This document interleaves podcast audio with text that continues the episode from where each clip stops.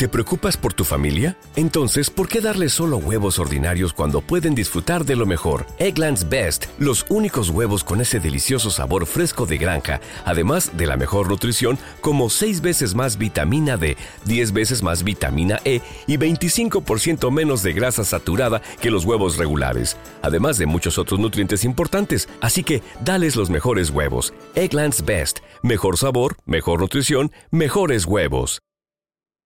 Hola, soy Buda desde Múnich, Alemania y estás en Panorama Pop.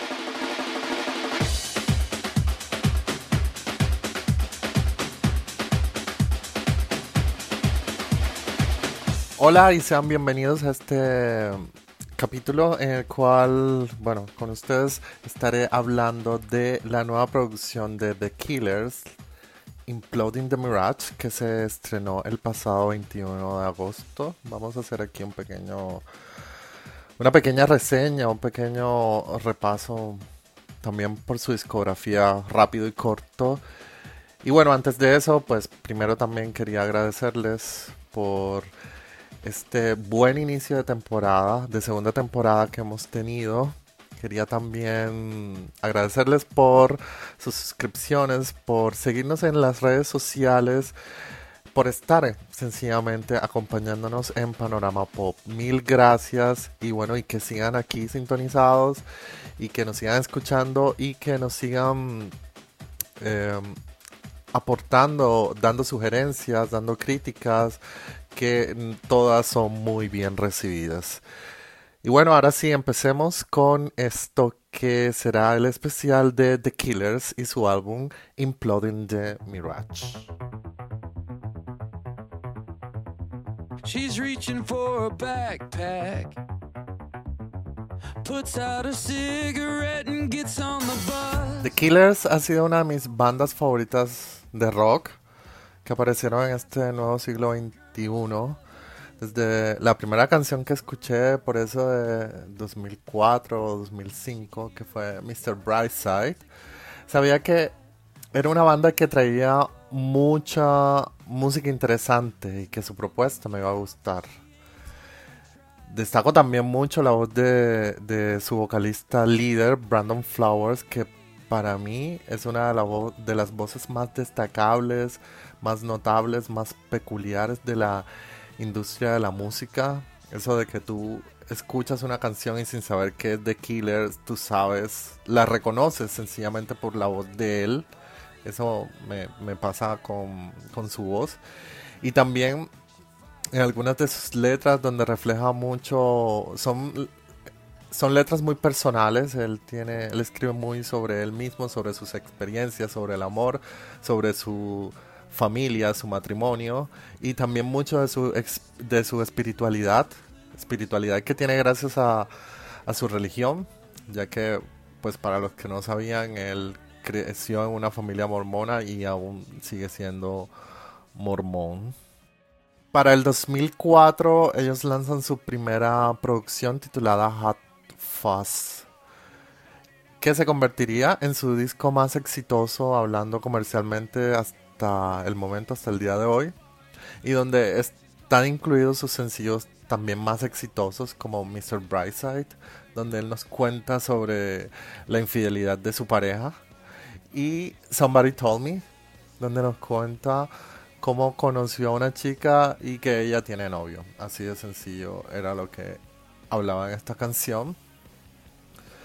Un álbum que ya es prácticamente un clásico de la música, eh, llegó a vender más de 7 millones de copias en todo el mundo y se convirtió en una referencia en la historia de la música.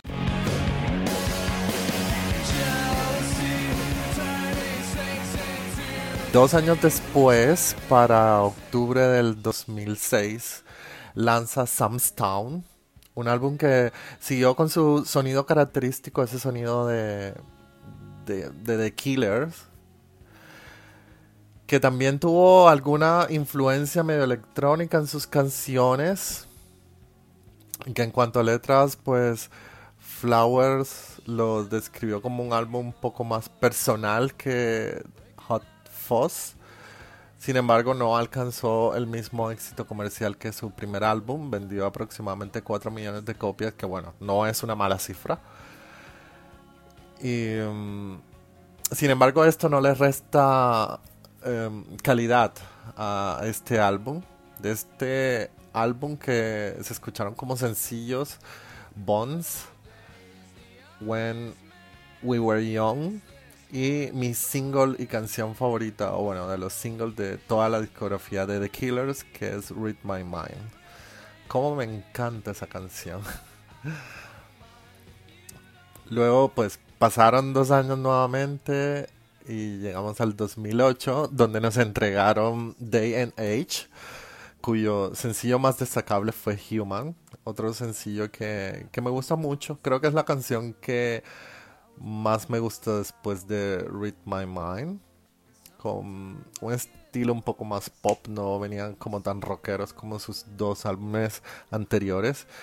Y que entre muchas de las interpretaciones que se le ha dado a esta canción, porque mm, sí, tiene como tres o cuatro, bueno, cada, cada persona dice algo diferente. Una de esas interpretaciones dice que esa canción habla sobre la decadencia de la humanidad. Em, este álbum, con este álbum vendieron 3 millones de copias. Luego, en septiembre del 2012, lanzaron Battleborn, un álbum que, se que no contó con el mismo éxito comercial de sus anteriores trabajos. Sin embargo, es un trabajo que recibió muy buena aceptación por parte de la crítica profesional y de los fans. Y su sencillo líder y más destacable fue Runaways. Ah, bueno, anteriormente a este álbum, eh, Brandon Flowers había lanzado su primer álbum en solitario para el 2010 que se llamó Flamingo y su sencillo líder fue Crossfire y que en realidad no tuvo mucho éxito comercial, pero en, el Reino Unido se vendió bien, alcanzó a ganar un disco de oro, más que en Estados Unidos incluso. Pero fue un álbum que pasó desapercibido en la escena musical. Y luego en el 2015 también lanzó su segundo álbum en solitario que se llamó The Desired Effect. Álbum que aunque contó con muy buena crítica profesional, mejor que la de su primer álbum, sin embargo tuvo tampoco tuvo mucho éxito comercial. Y llegando al 2017, The Killers se reunió otra vez como banda y nos regalaron su quinto álbum de estudio que se llamó Wonderful Wonderful, cuyo sencillo líder fue The Man, una canción que um, líricamente él nos estaba hacía una autorreflexión de quién es él y del hombre que era él cuando era más joven y de hombre que es ahora. Eh, como dato curioso, este álbum, con este álbum logra logran debutar por primera vez en el número uno de la Billboard algo que ni siquiera habían logrado con Hot Fuzz o con Sam's Town, que fueron sus álbumes más vendidos, más exitosos, lo lograron con este álbum, que bueno, tampoco se vendió mucho por hablando en, nivel de copias, también hay que tener en cuenta que ya no se vende tanto como antes, pero bueno, lograron tener un álbum que debutara en el número uno de la Billboard.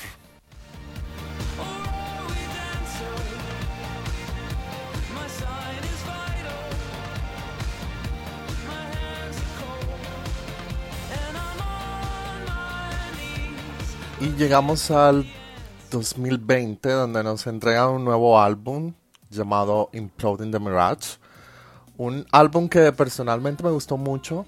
Siguen en su línea de The Killers, con su esencia de The Killers, ese sonido que los caracteriza, pero también se notan mucho las influencias, primero electrónicas en el álbum y sobre todo la influencia de sonidos de los 80 como ese sonido pop, ese sonido, esa influencia del synth pop, pop de los 80 que a mi parecer está de vuelta actualmente en la música. Muchos artistas lo están plasmando en sus álbumes y bueno, a mi parecer los 80 están de regreso.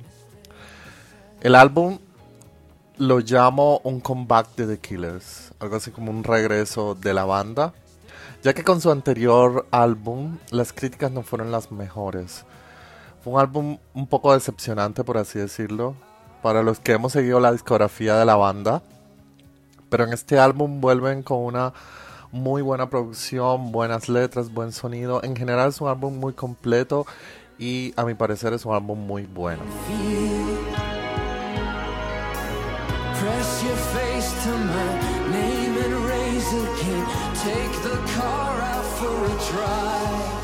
Contiene 10 tracks. Es un álbum relativamente corto. En 40 minutos, 42 minutos ya lo escuchaste todo. Y me gusta eso también. Es un poco también eh, a lo que me refería, al regreso de los 80 y de los 90, donde los álbumes eran de 10 canciones, máximo 12, y eso se está viendo mucho también en la era en este año, o yo lo he visto.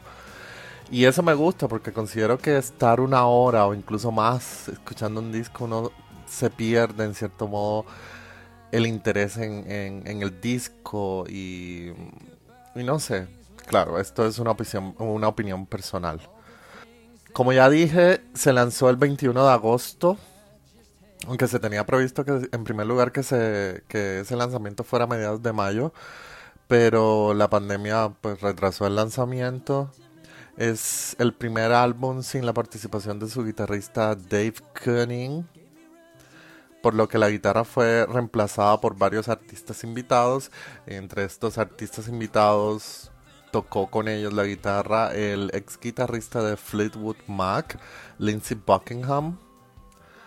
Contó como productores del álbum Sean Everett, eh, que es un productor canadiense que bueno trabaja principalmente con, en este género del rock, con quien ya habían trabajado en álbumes anteriores y Jonathan Rado, que ya también había trabajado con ellos un poco en Wonderful Wonderful. Y desde marzo de este año hasta la fecha eh, se han lanzado oficialmente cuatro sencillos. Y el primer sencillo fue Caution, eh, que se estrenó por allá como el 12 de marzo de este año. Se han estrenado dos videos musicales hasta el momento. El primero fue el del primer sencillo Caution, que fue dirigido por Sing Lee. Y el segundo video fue del tercer sencillo My Own Soul's Warning, que fue dirigido por Michael Healy.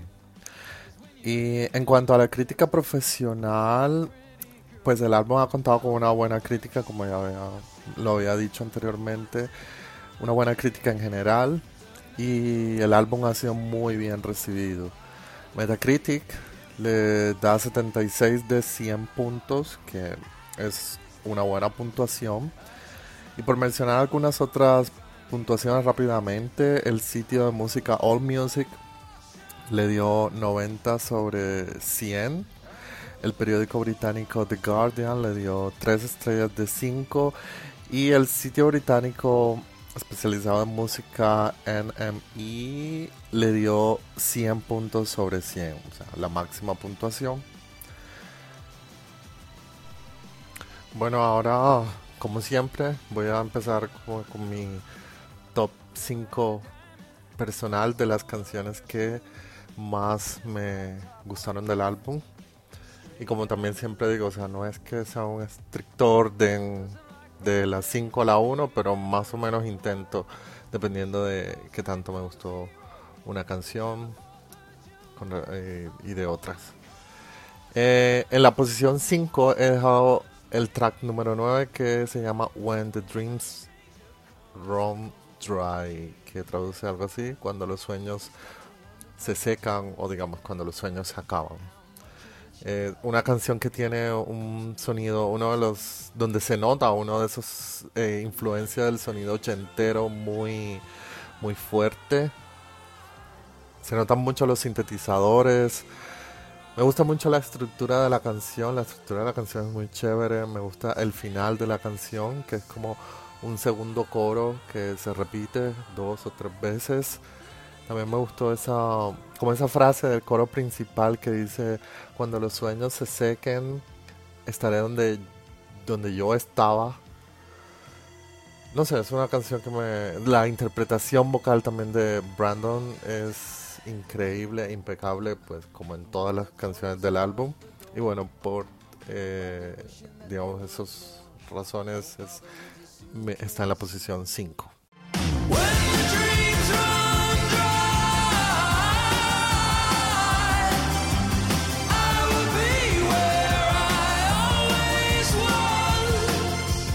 En la posición 4 eh, tengo la canción My God, que es el track 8 del álbum. Y una de las canciones que hace en featuring con otros artistas en este disco tiene dos canciones que, eh, con las cuales hace featuring. La primera es el track 5, que es Lightning Fields con Katie Lang, una cantante de pop country canadiense. Y pues este track, el track 8, que se llama My God, junto con Wales Blood, que es una cantante norteamericana de rock indie. Y pues, digamos que mi interpretación personal de la, de la, de la letra de la canción es que es una letra que habla de seguir en pie y firme con tu pareja a pesar de todas las dificultades que por las que pueden pasar y por las que pueden afrontar juntos. Una letra muy bonita, me parece. Aquí en la posición 4.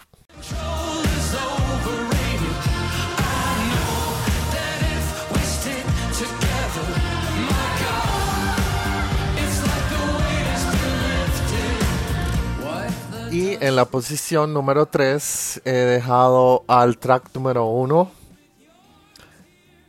También es fue el tercer sencillo oficial que se lanzó de este álbum y es la canción My Own Soul's Warning. Una canción que me gustó mucho y una canción que, pues escuchando el álbum, siendo el track número uno, me encanta, me, gustó mucho porque es una canción con fuerza para iniciar eh, este álbum.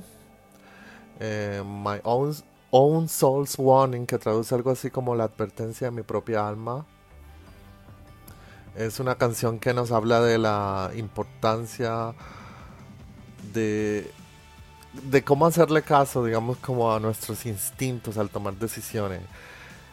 Él dice que fue en contra de la advertencia, de su propia alma y al final no se sintió bien, ya que llegó a lugares donde él pensaba que serían lo máximo, pero que realmente al despertar como este sueño, este espejismo, donde esa idea no era lo que él había pensado. Una letra muy interesante y como dije, un track y eh, un track con mucha fuerza para iniciar eh, este álbum. Aquí en el 3, My Own Soul's Warning.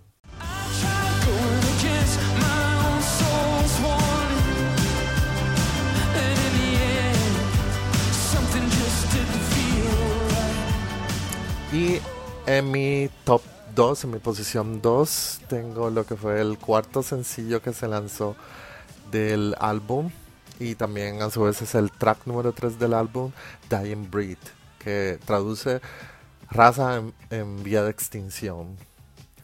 Eh, bueno, aquí Flowers, digamos que dedica esa canción a él y a su esposa, A esa pareja, o digamos también a las parejas en general, diciendo que mm, ellos son como una especie de pareja en vía de extinción, que no son una pareja convencional y que a pesar de todo lo que puede pasar entre ellos y de lo diferente que pueden ser, o de lo sí lo, de lo, lo, diferente que pueden ser de todas las de estas parejas convencionales y de todas estas cosas que implica estar en pareja él siempre va a estar ahí y que ellos, entre ellos dos, tienen todo lo que se necesita.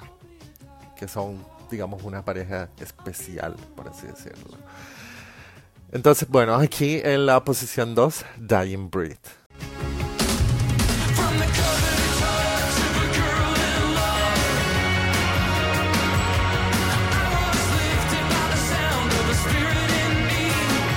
Y finalizando, bueno, la posición número uno, mi canción favorita del álbum, mi top número uno es fue el segundo sencillo Fire in Bond. Esa canción me encanta. Tengo que admitir que cuando la lanzaron como sencillo no la había escuchado, la escuché hasta, hasta ahora. Quizás fue porque con el primer sencillo Caution no me gustó tanto y no, como que no me interesé por por lo que, lo que lanzaron después.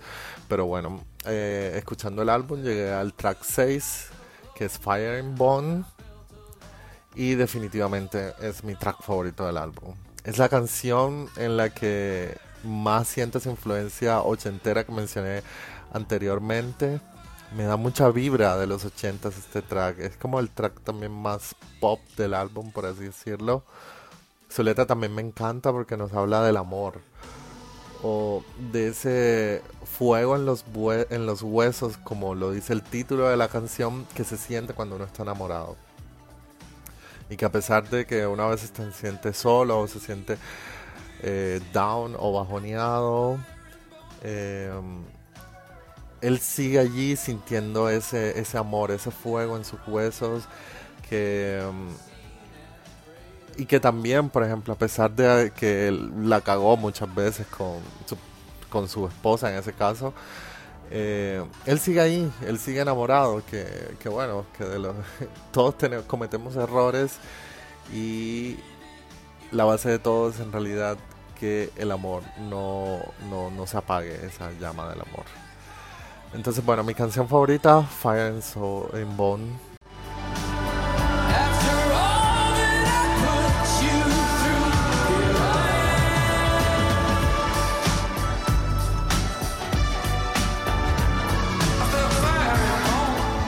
Y bueno, este fue mi top 5 personal de mis 5 canciones favoritas del, de este álbum. Hay canciones que también se destacan mucho, como fueron eh, Imploding the Mirage, la que le da título al álbum.